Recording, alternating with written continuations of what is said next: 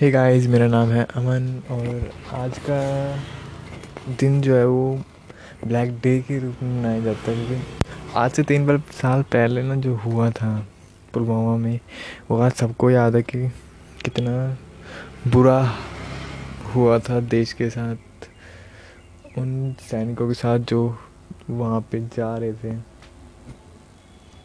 तो यार, ये पुलवामा अटैक एक नहीं है, ये आने वाले टाइम में बहुत बार होगा। इसकी वजह क्या है कि हमारे देश में कुछ ऐसे लोग हैं, गिरोह हैं, जैसे ग्रुप्स हैं जो ऐसे अटैक्स के लिए जिम्मेवार हैं, आने वाले टाइम में भी अभी भी और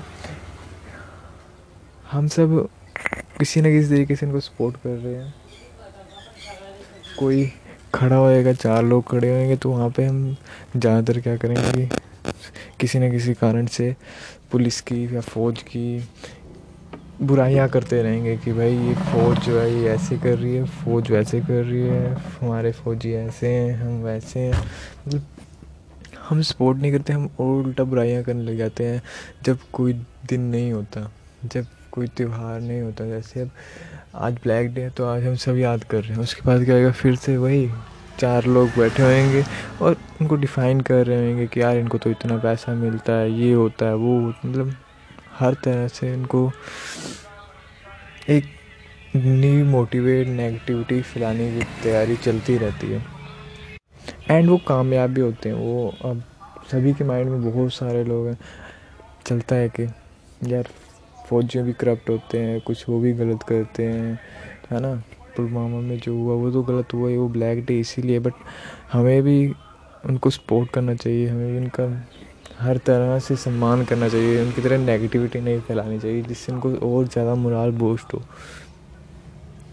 आई विश कि ऐसे ब्लैक डेज़ इंडिया में या कहीं पे भी ना आए।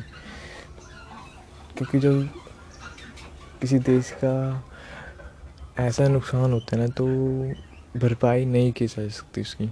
उसके घर वाले रिश्तेदार, दुनिया, देश, सबको नुकसान होता है उससे। तो आई विश कि ऐसे डेज़ कभी ना आए और सब खुश रहें यार, मस्त रहें। आई डोंट नो वाई सब जलसी क्यों करते हैं एक दूसरे से। Keep going and smiling your face thank you for watching and please जहाँ पे भी जाओ तो अगर तारीफ़ नहीं कर सकते ना किसी फ़ौजी की तो बुराई भी मत करो। होते हैं इकट्ठे, तारीफ़ तो करेंगे नहीं, पर बुराइयाँ चार ज़रूर करेंगे। तो प्लीज़ बुराइयाँ मत करो। तारीफ़ करो जितनी कर सकते हो।